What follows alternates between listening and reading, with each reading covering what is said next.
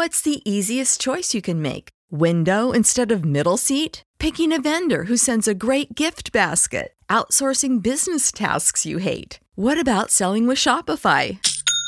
Whether you're selling a little or a lot, Shopify helps you do your thing, however you cha-ching. Shopify is the global commerce platform that helps you sell at every stage of your business. From the launch your online shop stage to the first real life store stage, all the way to the did we just hit a million orders stage. Shopify's there to help you grow. Whether you're selling scented soap or offering outdoor outfits, Shopify helps you sell. Wherever and whatever you're selling, Shopify's got you covered. Sign up for a $1 per month trial period at shopify.com slash try. Go to shopify.com slash try now to grow your business, no matter what stage you're in. Shopify.com slash try. Hi, this is James Mercer from The Shins. This is Shirley Manson. This is Lol Tolhurst, co-founder of The Cure. This is Huey Lewis giving you the story behind the song. The story behind the song is back with an exciting second season. We peel back the layers on music's most iconic hits with legendary artists like The Killers, Heart, The B-52s, Violent Femmes, Jewel, Huey Lewis, Modern English, and more. Keep the music flowing, we'll be sprinkling in classic episodes from our archives between each new one. So check out the story behind the song wherever you get your podcast. So, you want to be a rock and roll star? No? Well, how about a podcast star? Well, as it turns out, there's a new all in one platform just for you. It's called Anchor, and it's the easiest way to make a podcast. And check this out it's free.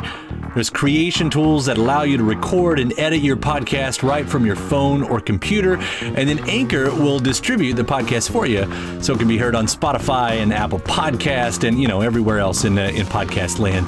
And what's even better, you can actually make money from your podcast. Go figure. Uh, no minimum listenership on that. It's everything you need to make a podcast in one place. So go ahead. Download the free Anchor app right now or go to anchor.fm to get started. So, what are you waiting for? Podcast stardom is within your reach. I'm Leo Phillips, host of This Must Be the Gig. We're a weekly podcast that documents everything about the world of live music, speaking with choreographers, costume and set designers, the people who run beloved venues and festivals, and, of course, speaking with musicians about that one gig that changed their lives. Get your peek behind the curtain at consequenceofsound.net, Apple Podcasts, or wherever you listen to your podcasts.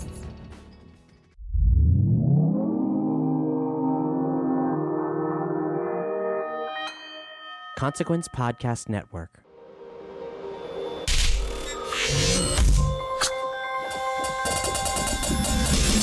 Welcome to another edition of Kyle Meredith with the interview series presented by WFPK at WFPK.org, Consequence of Sound, and the Consequence Podcast Network. Thanks for uh, checking us out, uh, making your way here however you found us. If you're not a subscriber and this is your type of thing, uh, hearing about what your favorite artists are up to, or uh, enjoying discovering some new ones, even know, just know what's happening in the music world, hit that subscribe button so you can keep up with all that we're putting out. Three brand new interviews every Monday, Wednesday, and Friday. Of course, at all the major uh, podcast hotspots like iTunes and Apple Podcasts, Spotify, YouTube, or wherever you found this one. I'm Kyle Meredith. Today is going to be a, another special episode. I'm once again going to be taking a pair of interviews that we did on the Kyle Meredith live series over on the Consequence of Sound Instagram. Uh, first, talking to Jon Batiste. Now, you know Jon as the band leader uh, for Stephen Colbert and The Late Show. And then also Nabil Ayers, he is the U.S. General Manager of the 4AD label. Uh, now, both, uh, I, I'm pairing them together because within the same week that we did both of those interviews, it was one of the many, many weeks of, uh, of social unrest in the country. And that's what we were talking about Black Lives Matter, Blackout Tuesday, Juneteenth, the protests, and then, of course, how it affected uh, their work, their art, their jobs, all of that together. So I want to pair those together because uh, what both of my guests are saying uh, and doing, uh, they're, they're, both doing very, very important work out there, and they're saying very important, poignant, relevant things. So we're actually going to start out with Jon Batiste. Now, when we uh, when we did this live broadcast, it was voting primary day, both here in Kentucky, where I'm based, and in New York, where Jon is based. In Kentucky, it was all about the Democratic primary race to see who is going to go up against Mitch McConnell in November. So, of course, that also we were able to take the broad strokes and talk about the November election as well. Uh, Jon had just released a, a single called We Are, a fantastic song. If you haven't checked it out, please do so as well and an album. So we tied all of that together. That's where we'll get started here. Kyle Meredith with Jon Batiste. Hey, what's happening? How you doing? I'm great. Thank you for doing this. Uh, how's it going over there? It's good. It's good. I'm I'm here. I'm alive, and I'm uh, in front of the piano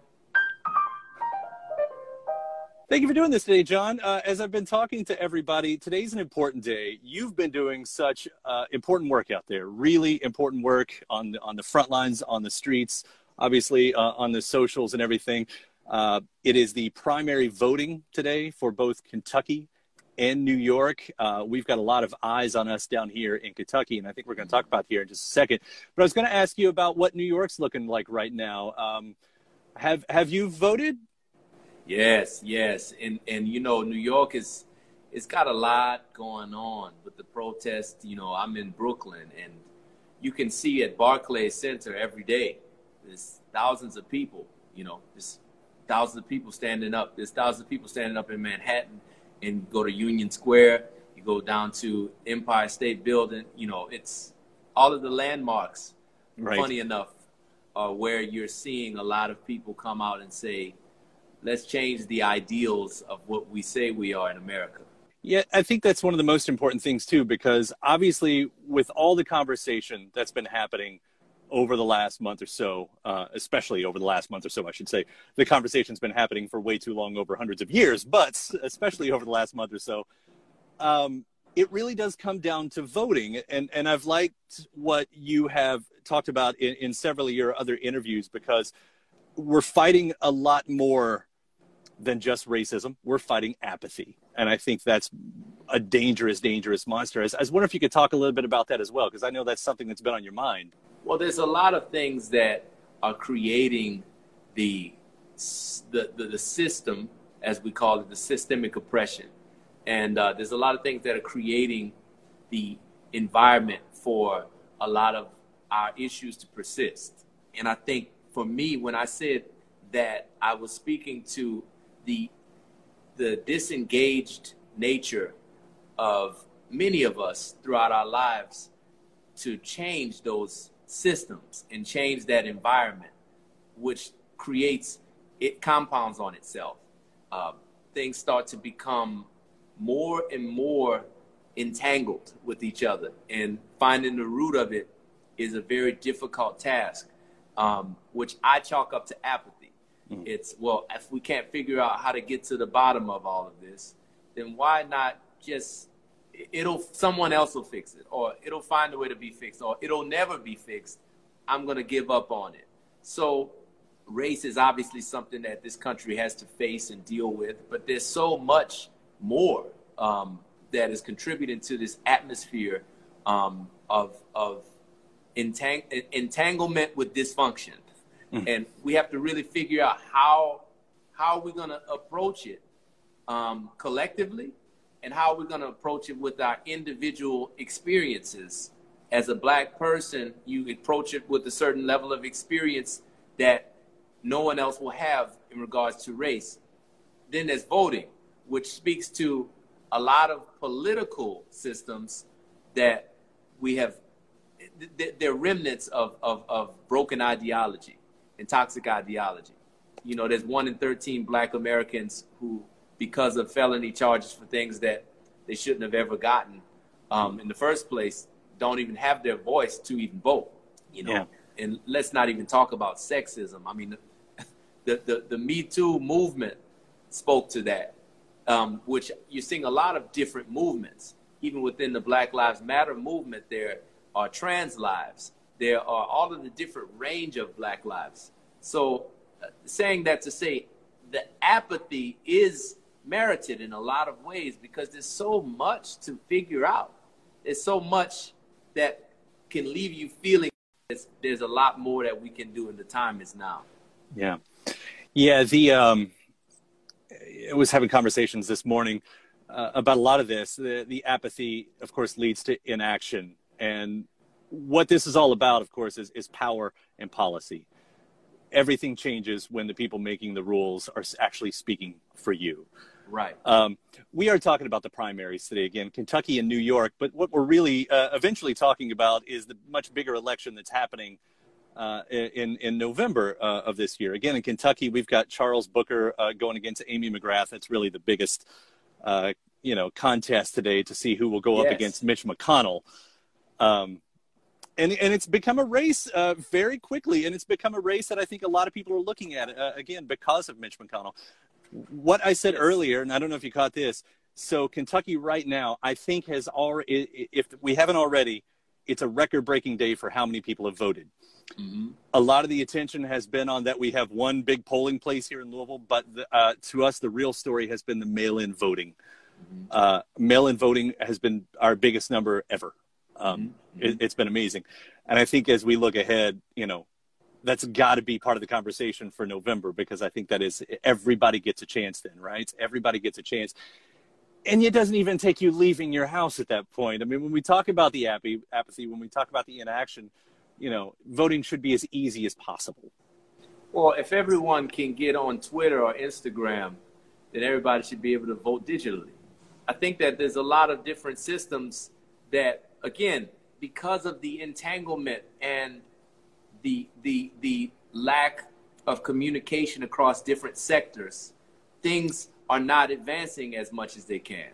I think that that's one of the reasons why I love bringing music into the conversation when we're protesting, when we're rallying. Because every single thing that's at our disposal to create the mega apparatus to point to voting, to point to all of the different solutions as time unfolds that will solve this entanglement. Um, all of the things that we can garner to towards that are important. Um, and I think that those in the technology realm and the realm of um, advancing our voting capabilities are really called to action right now. There's a lot that we can do in the mail, but there's so many different ways that we already utilize in our everyday life and that are user friendly and that people understand how to use, especially those the uh, Generation Z. You know, those coming up who are just this may be their first time ever voting. You know, they don't want to go through a rigid process, and I'm not dissuading them from voting because I think if you have to wait four or five hours, still you got to vote. Absolutely. But there's so much that could easily be fixed in ways that we have at our disposal right now. Right. Yeah. And that's true. Don't let any of that stop you out there. Um, somebody just said art must be parts of the revolution. Uh, and that's very, very true because that's something you're able to bridge out there. And and when you know, I've seen you the videos of you out there in the protests, uh, and again, leading the way, leading the charge, which is just amazing. You know, the the involvement that you've been a part of here. Are you finding that what a lot of us are suspecting that you know it's not the first time that we've been here. It's not the 20th time that we've been here but there does seem to be something different about this time. It's suddenly not just today's hot topic that you know left us two weeks ago. Why now? Why is it different? What, what are you hearing out there? There's a difference because of well if you think about technology there's a lot of information that is spread very quickly. Even looking at the Tulsa rally and what happened with the TikTok and K-pop fans between Twitter and TikTok, you know that that whole range of communication um, is is just rapidly accelerated, and the range of information that we can communicate. Even people seeing the death of George Floyd on video, seeing the Amy Cooper incident with Christian Cooper in Central Park, seeing all of these things compounded by the fact that we're in the time where we've been inside for months with coronavirus and people don't have as much to do. And there's not as much time to distract yourself from the things that we're seeing. And we're in the middle of an election cycle. I think that the compounding of all of these things creates a space for people to act in the same at the same rapid pace that they're receiving the information. So now we're seeing across the world people are protesting and are in one accord. This couldn't have happened in the civil rights movement because there was not that level of, of communication and technological advancement to uh, allow for it to happen in that way. And I think that coupled with how long we've been dealing with the same issues, um, the, the lack of development on things that have been a part of the fabric of America for better or for worse since its founding. Um, to not have dealt with a lot of things while we've advanced in a lot of ways, to have still these persistent issues that make American life uneven. It, it, it becomes exacerbated with the, the, the certain the, the, the climate of the world today. Yeah, you know, one name that we say daily here in Louisville, of course, uh, is is Breonna Taylor, and kind of going by what you're saying, uh, she could have just been another name that came and went, but because of the access that we have today, you know, the entire world, at least the entire country, has been able to hold uh, the Louisville Police Department's uh, feet to the flames on this. Uh, you know, it, it's not the justice I think a lot of people wanted to see yet, but finally seeing the cop at least get fired was one step, and there are people still camped out there every single day, you know, in, in, in the middle of the city. Uh, we are seeing that down here. And, and again, for that to have been on however many days now, you know, a weeks, weeks that people have not stopped every single night. I mean, I mean, that's amazing. And, and again, I mean, we had, uh, geez, Beyonce was even writing letters to the Kentucky Congress, you know, to, to, to, you know, get a trial against these cops and everything. Beyond the protests, have you found yourself engaged in government differently? I mean, I, I feel like that's always sort of been part of your your mo. But again, even for you, is it different this time? You know, I've I've done um, marches and um, protests. You know, even thinking back to the March for Science. You know, on on the National Mall that we did. You know, that's 30, 40,000 people in support of science. When mm-hmm. when uh, I mean, it's always been something I've wanted to, as much as possible and as authentically as possible, bring the arts into the conversation of politics and government. Um, because I think it is a powerful way to galvanize people and bring people together, change hearts and minds on the the on, on the same token. I do think that now it's more urgent because so many people are listening. I think that the things that I've done in the past and the things that have happened in our country in the past, besides the major moments, um, it's always been a small group trying to convince the larger group. And this feels like one of the first times that, wow, there may be even, it's maybe even on both sides or even more on the side of those trying to spread the message. Mm-hmm. Um, so in that way, it seems very urgent to push as much as possible now while there's momentum. You, you mentioned, you know, bridging it with the arts and everything, and I do want to quickly bring up that you have a new single uh, out there with We Are. Yes and this is uh, easily a very powerful song, one of the most powerful songs I've heard in, in a little while. Uh, I know we've been talking a lot about uh, politics, but but let's can, can you talk a little bit about this song because trying to write a song for a moment is not always easy, and trying to you know put uh, as much as going into the world into one song. I mean, what was that? What was that like for you this time? Well, it was it was funny to have the song already finished. Um, being that we we wrote the song last year, Autumn Rowe and Kizzo, the producer, and myself.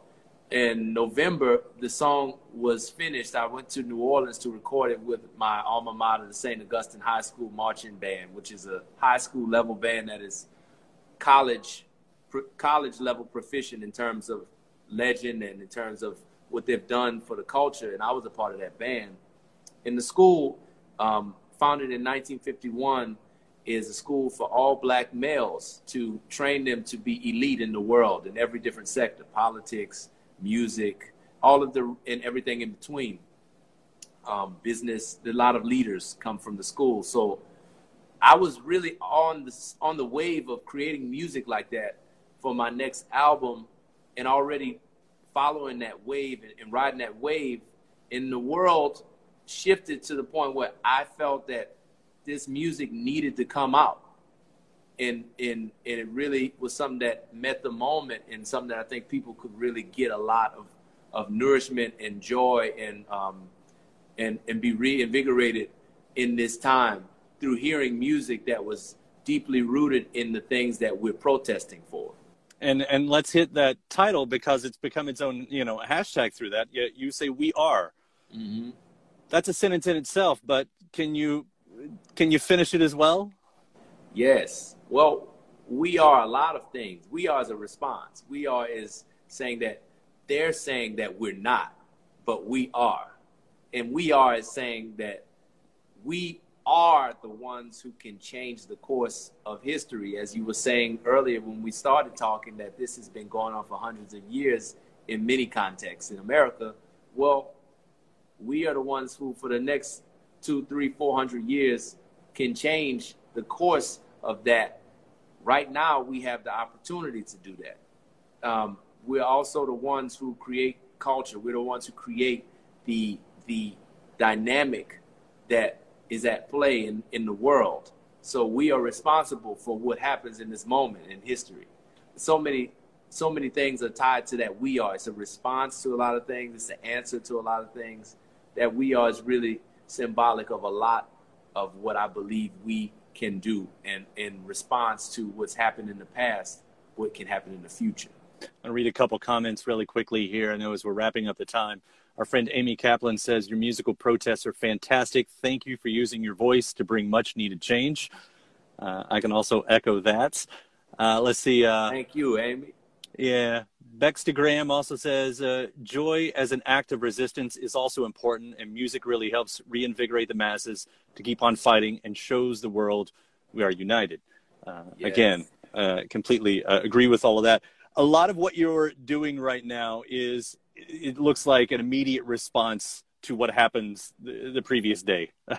Uh, is there anything though that we can that you've got planned that we can look forward to beyond uh, you know what, what what's what's in motion for you right now? Wow, I really take it, you know, like you're saying, it's a day at a time. The the the, the protest, the first protest that we planned happened. We put it together uh, over a day and a half, and you know, the same as with the the rally and and, and the voter registration recital at, at, at the Brooklyn Public Library, and and you know, with the help of my colleagues and, and all of my collaborators who are of one accord, and we want to see change happen. We want to point people to the voting booth, and all of these things are really about responding. So I can't really say what's next, um, other than that we're going to keep on the fight, keep keep marching down the path, and as the Spirit leads us, we will act. I certainly appreciate what you're doing out there again.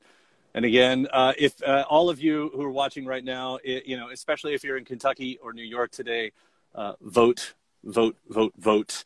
Vote. Yeah. And then it's coming up. Uh, uh, you know, our numbers, the amount of people who live in this country versus the amount of people who show up to the voting booth.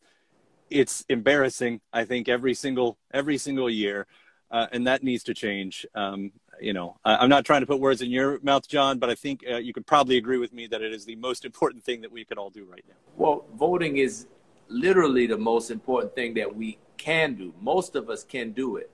That's that's the beauty of voting. Most in the country can vote. There's not many things you can say that about.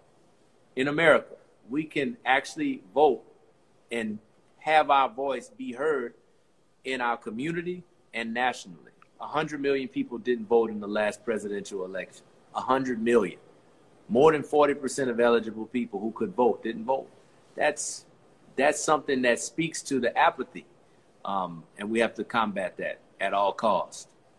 Absolutely. Well, thank you for being a voice of that and a voice for so much out there, Jon. And thank you so much for doing this today. I so appreciate it. Absolutely. Thank you. I'm, I'm glad to do it, man. Yeah. Keep pushing it. Again, that uh, interview with Jon Batiste, that was a, a live recording, Instagram Live for the Kyle Meredith Live series on the Consequence of Sound Instagram. See how many times I can say the same words over and over. Uh, later on that week, again, I talked with Nabil Ayers. He's the U.S. General Manager of the 4AD record label. Among the many artists, the National, Pixies, and, and so many others through the, uh, the history of uh, indie rock and roll have been part of the 4AD uh, legacy. Nabil had just written a, an article for the New York Times about the very first head of a record label who was black. And you may be surprised to know, you may not be surprised at all to uh, to know that it, it, wasn't until the 90s that that happened. It's sort of mind blowing. Now, this was also on the hills of Blackout Tuesday, where the entire music industry sort of took time to reflect. Uh, that's in this conversation as well. So let's jump into it. Kyle Meredith with Nabil Ayers. I'm great. How are you? The real joke of this is everything I just said is a lie, and you and I are only going to be talking about Soundgarden. I mean, that's, that hours. sounds fun too. Yeah, we can do the, the bonus episode. That's it. Uh, again, uh, Nabil, you are the U.S. Uh, General Manager of 4AD.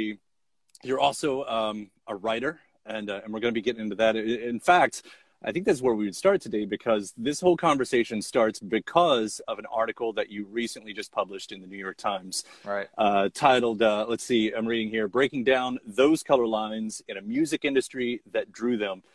I'm going to let you talk about him because uh, who is Ed Eckstein, Eckstein and and his important yeah. Eckstein and yeah. his import, importance to the music industry? Um, well, Ed, I mean, to sort of go back in the story, and some of this is in the time story, but if people haven't read it, um, when I was in a band in 1995, a long time ago, it was a rock band called the Lemons when I lived in Seattle.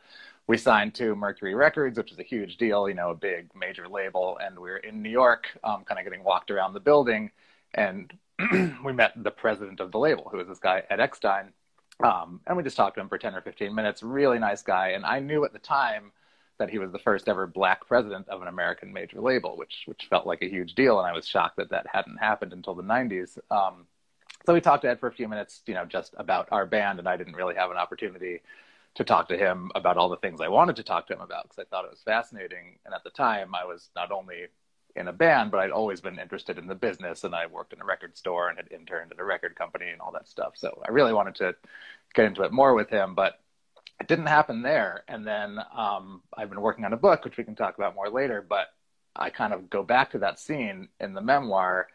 And while I've been writing it, I was in Los Angeles, where Ed lives, in January of this year. Um, and I just thought, oh, maybe I'll just reach out to Ed, see if I can get a hold of him and talk to him yeah, 25 years later about that day. and uh, and he was great. We met for lunch and we got into everything. And he just started telling me a lot more amazing stories about his experience and everything. And so um, a few months later, I guess what, almost a month ago now, when this Blackout Tuesday day was called, which was basically some two women from the music industry um, started this cause, basically saying because of all the injustice and violence, and all the horrible things happening, um, everyone in the music industry should take this day off to sort of reflect on everything that's happening and, and work on change, which which seemed great. And uh, our company 4AD and Beggars agreed to do so, you know, and everyone kind of did it in their own way. And what we said is, people, you have the day off, use it constructively, do what you want to do. Um, and so I immediately turned around to myself and I was like, well, what am I going to do on that day that's important? I don't just want a day off. And the perfect thing seemed to reconnect with it. I was like, why don't I just call him again? And that's that's the guy to talk to on a day like today.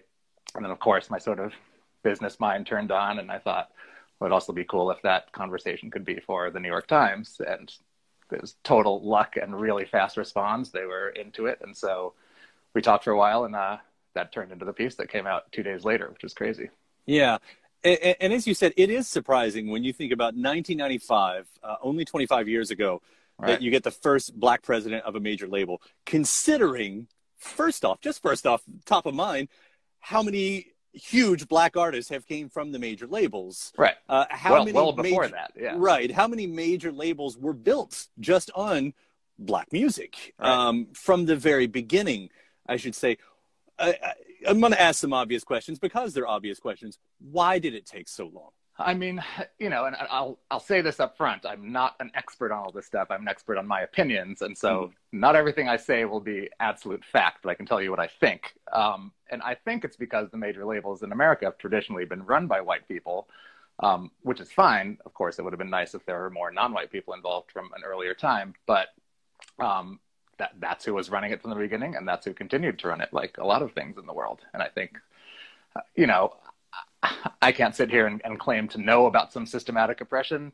I'm sure obviously some systemic stuff existed like it does in many places, but I don't have evidence or anecdotes of it. But I think it's because it stayed the way it was. Mm-hmm. That's probably what a lot of people would tell you until finally they let some people in. And that's kind of the, the angle that I worked with in the conversation with Ed is that, you know, it's not that no one was capable before him. It's that he was the first one that was allowed in. Yeah. Did he talk about the environments at all at that point that, that he was in? I mean, did did he feel like it was an all eyes on me type of uh, situation? Not as much, in a good way. And you know, I've talked to a lot of people about this since the story, and you know, my assumption when first asking him about it was that he's going to tell me this story about how everyone was against him and everyone was waiting for him to fail. And, you know, the, the, Mercury roster at the time when he started was Def Leppard and Kiss and Bon Jovi, you know, the biggest white rock bands in the world that were suddenly under his control. Um, and his story was kind of the opposite. You're like, there are some things, of course, there are people saying like, what does this guy know about rock music, whatever. And that's, but but actually he said he felt pretty good about it and he was there for a long time and i was happy to hear that you know not not every story about a black person doing something has to be about the struggle and all the forces against them. Tons of those stories exist and those need to be told and examined but it's really nice to hear a story that is just about this guy who was smart and successful and made it work. Worked hard and got there. Yeah. Yeah and, and, and this even comes what 12 years after or maybe even less than that, the MTV fiasco of uh, everybody coming out them because, of course, famously right. in the early 80s, MTV were not playing black artists at all and sort of said, we're not going to play them because they're black. Uh, right. it took Michael Jackson's Thriller to kind of change that around, you know, yeah. something that huge budget. So again, I, I think that just goes on to say the ludicrousness, you know, with with no disrespect to Ed's working hard about how mm-hmm. it took that long though to, to just to have anyone you know, in, in that kind of uh, uh, of state. I know. Um, and there were there, definitely were higher ups and you know what happened i guess maybe in the 70s is a lot you know as obviously black artists were doing so well and making so much money for major labels labels set up various urban or black music or r&b departments with different titles and those departments were usually run and staffed predominantly by black people but they were very much next to or beneath the general label. You you, you said something there with, with urban, and, and that kind of brings us into a point that's now you know kind of pulling that into the present. Uh, why this all matters now, obviously, because now that we have seen the protests, now that uh, Black Lives Matter has finally seems to have taken hold in the way that it always should have. You right. know, I mean, we were talking with uh, Jon Batiste on this uh, series two days ago, and and that was kind of part of the conversations like it feels different now why does it feel different now and you're seeing that in the music industry too uh, not mm-hmm. just because of blackout tuesday but it immediately became a thing about a name change as well and the urban charts was a part of that right yeah it was the, well i'm not sure about the charts but i think the day after that piece ran and i'm not saying it was because of our piece it's been a conversation for a long time but i think universal was the first major label that came out the next day and said we're dropping the title urban from i, I guess their department was called the urban department.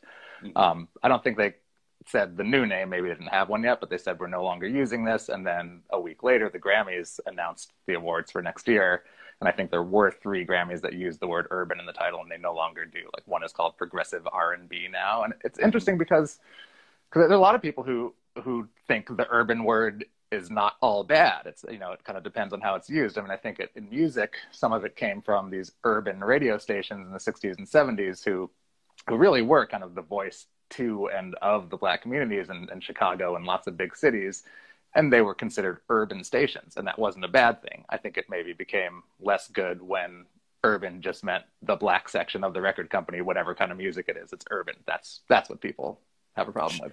Sure, because really, uh, in talking about the chart specifically, uh, the urban word was just a replacement for what it was called before then, which was the black charts. The black, yeah, right. Yeah. I mean, there you can look at Billboard uh, issues in the '80s that have black at the time. Right. You know, pop, country, black. It's pretty crazy looking. Yeah, and, yeah. and and and it's really really easy to see what the obvious uh, racism on that even if it even if it wasn't meant to be or what you know whatever it, it is right. very obviously racism because it isn't the white charts it wasn't ever the white charts right know, and the was, white charts uh, got divided into lots of different things whether right. it's pop or country or metal or whatever it was yeah mm-hmm. yeah like um, and, and I should point out, I mean, that that's obviously happening further than just that, uh, even down to, as we saw with the Lady Antebellum, and now right. the Dixie Chicks, the chicks. who, uh, as of today, are just the Chicks. Yeah. You know, uh, Splash Mountain is no longer going to be Splash Mountain. I mean, but and and and that's the thing. There there are people out there that that are rolling their eyes at this. These might be little things, but they're not little things. Like it, these are the the stepping stones of everything that has to change in the music I, industry and out, right? I agree. Yeah, and I think it's things like Lady Antebellum and the Dixie Chicks, and even NASCAR not allowing the Confederate flag to be flown, which was crazy, and I didn't realize that that could be until two Right. weeks ago. But but still, at least with those things, and the way Taylor Swift is tweeting, which is also incredible. You know, those people are reaching an audience way beyond the people that you and I are talking to every day in our bubble, and you know, all, those conversations are important too. But when the Dixie Chicks do that they're really risking alienating a lot of people. It's a big step for them to take, and I think it's cool. And I hope a small percentage of those people says, "Huh, I never thought about that." Right, That's really right. the goal, I think. You know? Yeah, at least for any band who's used to alienating some portion of their, you know, the Right. Dixie Chicks at least know what they're doing. You know, once right, they right. step into that arena. so experience. yeah. uh, I always got a lot of respect for them. Um, you, you and I did a little pre-talking before this interview, and, and you mentioned it here too. Um, that, but even before you got into, you know, the major label business, everything you had, uh, you had ran record stores, and and and you and I had talked. I want you to talk a little bit more about this because Black History Month was even sort of a, as you Right. said, a bit of an awkward, you know, uh, occurrence to every year. Yeah, I always thought that was weird. There's, Black Music Month, which I think now is officially called African American Music Appreciation Month, which you know has a lot less of a ring to it, but is maybe more appropriate. Uh, and I was shocked. I was, I was looking up recently, and it's it's June, right? It's right now, and uh, and every year the president does an official proclamation talking about African Music Appreciation Month, and Obama did it, of course. Donald Trump did it. He didn't tweet about it, but if you Google it online, there's a full page of him writing about the importance of Black music in American culture. And, you know, obviously, I'm sure he didn't write it, but it's incredible that this document exists from a few weeks ago. But it's a it's a weird thing in music. I mean, of course, it's meant it's a month to highlight things and to sort of put a spotlight on lots of great artists. Does that make the other 11 months white music month? Right. sort of the age old question. But yeah, when I worked in record stores, which I think my first record store job was at a store in Seattle called Easy Street in 93 or 94 or something like that. And then I owned my own store called Sonic Boom for years. And so every year when it came around, you know, there'd be, we'd get a whole bunch of new posters and things. And the stores I worked at were pretty like indie rock stores that, of course, sold R&B and rap and lots of stuff, but it wasn't our staple. We were selling, you know, whatever, Death Cab for Cutie and Soundgarden, all that stuff. Right. So, so the reps from all the labels who came in all the time to put up posters would come in during Black Music Month and say, "Hey, can I just put up like these five different posters for you know these R&B artists that you don't sell that you don't even carry? I just need to put up these poster displays, take pictures of them so I can have them in my report on Black Music Month, and then I'll take the displays right down." And I always thought it was so crazy that that's you know that's kind of what was getting pushed out there. To be fair, they would do the same thing sometimes with a Garth Brooks display. They would say, "I need to get 50 Garth Brooks displays in Seattle. I know you guys don't sell Garth Brooks. Can I do it?" So, Right. but it was you know it was a bit of a it felt like people going through the motions a lot of the time. and I, and I think that's you know it's still part of that conversation today where you're curious when you know something like a blackout Tuesday does happen and and mm-hmm. everybody does come out and and good for everybody for saying something but but when it when it's the very next day they just like that's that's always been my thing about this it's the exact same thing about the other 11 months being what are they white music month Right. whatever. Okay, it's over like, now. it's like blackout Tuesday is great Black History mm. Month is great but what about the next day and I think that's finally the conversation everybody seems to be having right now. It's Right. okay. How is this not going to be a trend? Right. I want to pull this action. Yeah. Right, and I, I, I want to pull that back a little bit to the beginning of this conversation when we were talking about Ed here. Um, is it better now? You know, you know the the label game obviously much more than I do. And again, if uh, anybody who's just joining us, uh, Nabil Ayers here is the uh, U.S. General Manager of 4AD. Is it better now, or does it still feel like you know a white lead thing in the majors, or or just even in the mini majors? I think I mean, yeah, right. Mini majors. I guess is that us?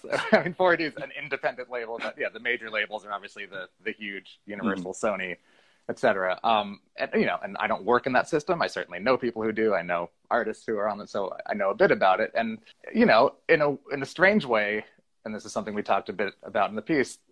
Of course, it's better. It's better than it was 50 years ago, but it's not it's not over. It's not great. It still needs to improve. And the weird thing that Ed and I talked about is the sort of division within those companies because some of the huge major labels do sell so much R&B and rap and music by black artists. And a lot of the time, those departments are so divided. So I have a friend who works at a major label, and she happens to be white.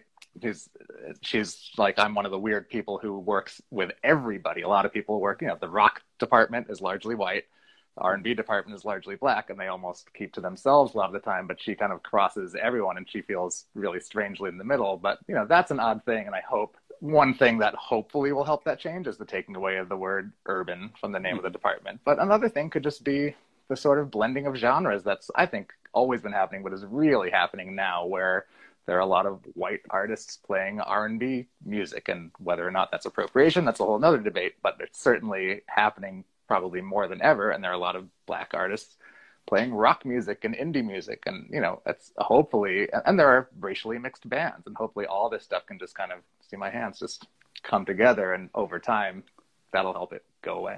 Yeah. And you're right. The genre thing, maybe even, you know, if we look back in the history books, we could see that that was one of the things that led the way with, uh, when the millennial generation did start coming up because that was one right. of the first things I noticed. Whereas, whereas we made entire identities out of the genre of music that we right. liked. You know, that that was our outfit. That was inside and outside.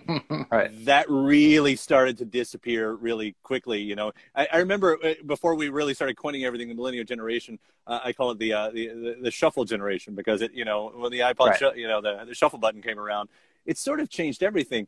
But it, right. but it is, you know, and I know I don't want to take anything away from a movement. I'm absolutely not doing that because because obviously these kind of conversations are the real game changers. But it right. does seem like genre does play a large part of that that is disappearing right now. Right. I mean, that's really interesting that you pointed that out.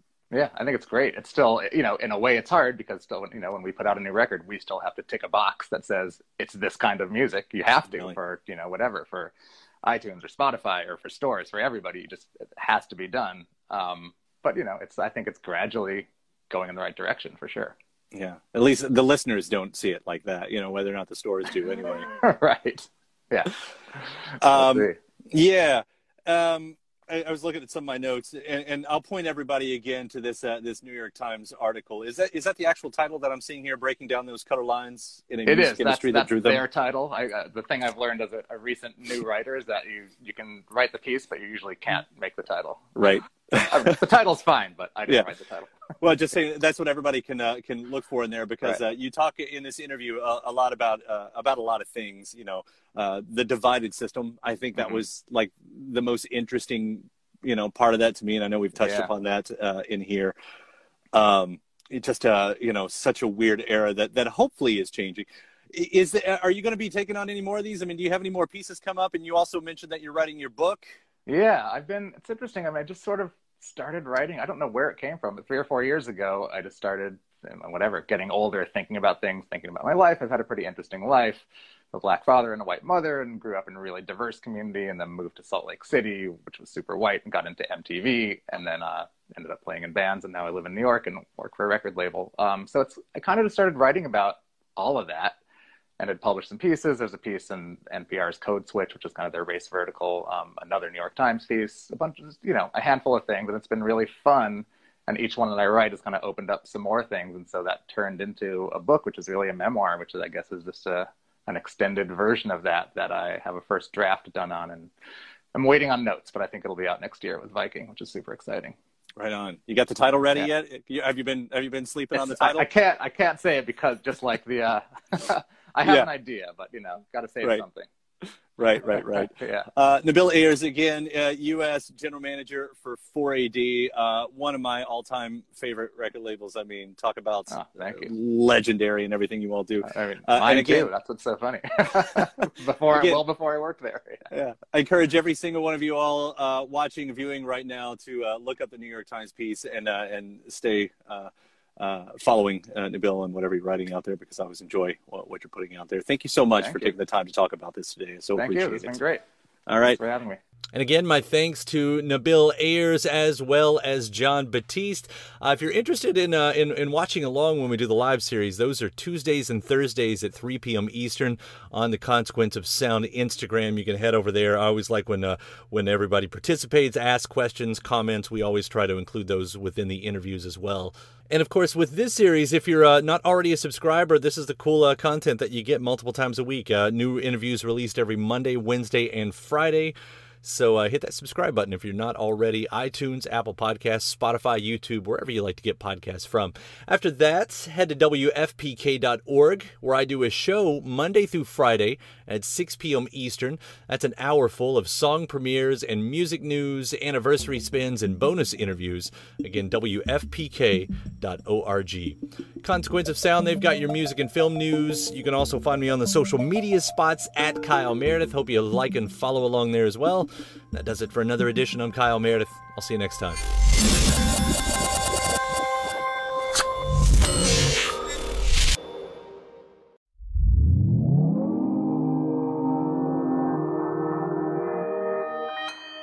Consequence Podcast Network. It's easy to hear your favorite artist on WFPK from wherever you are. Listen on your smart speaker, live stream from our website at WFPK.org from Louisville Public Media. When you need mealtime inspiration, it's worth shopping Kroger, where you'll find over 30,000 mouthwatering choices that excite your inner foodie. And no matter what tasty choice you make, you'll enjoy our everyday low prices, plus extra ways to save, like digital coupons worth over $600 each week. You can also save up to $1 off per gallon at the pump with fuel points. More savings and more inspiring flavors make shopping Kroger worth it every time. Kroger, fresh for everyone. Fuel restrictions apply.